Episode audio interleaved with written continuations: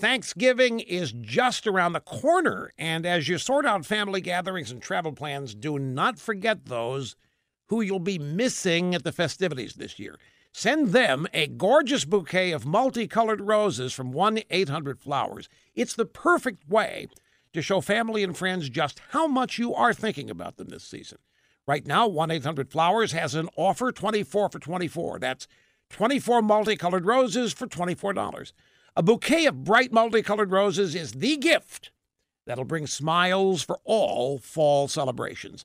Multicolored roses from 1-800-Flowers are picked at their peak and shipped overnight to ensure freshness.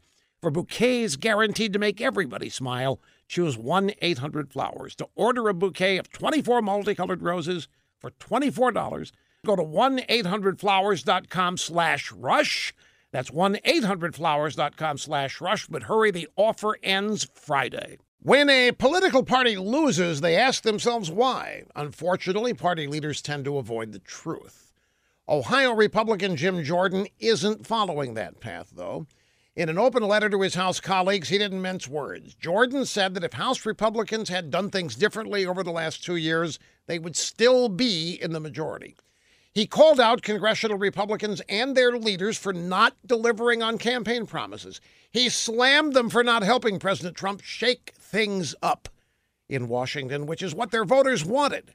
Jordan warned his colleagues that Democrats are going to use power to try to impeach Trump and to thwart him at every turn, not to mention intimidate and punish any opposition. According to Jordan, elected Republicans' job is to valiantly defend President Trump and aggressively fight the Democrats. Now, will Republicans go back to business as usual again as the minority party, or will they admit that their colleague Jim Jordan nailed it? Well, it won't take long before we know the answer. The new Congress is sworn in January, and we should know by the end of the month, if not sooner.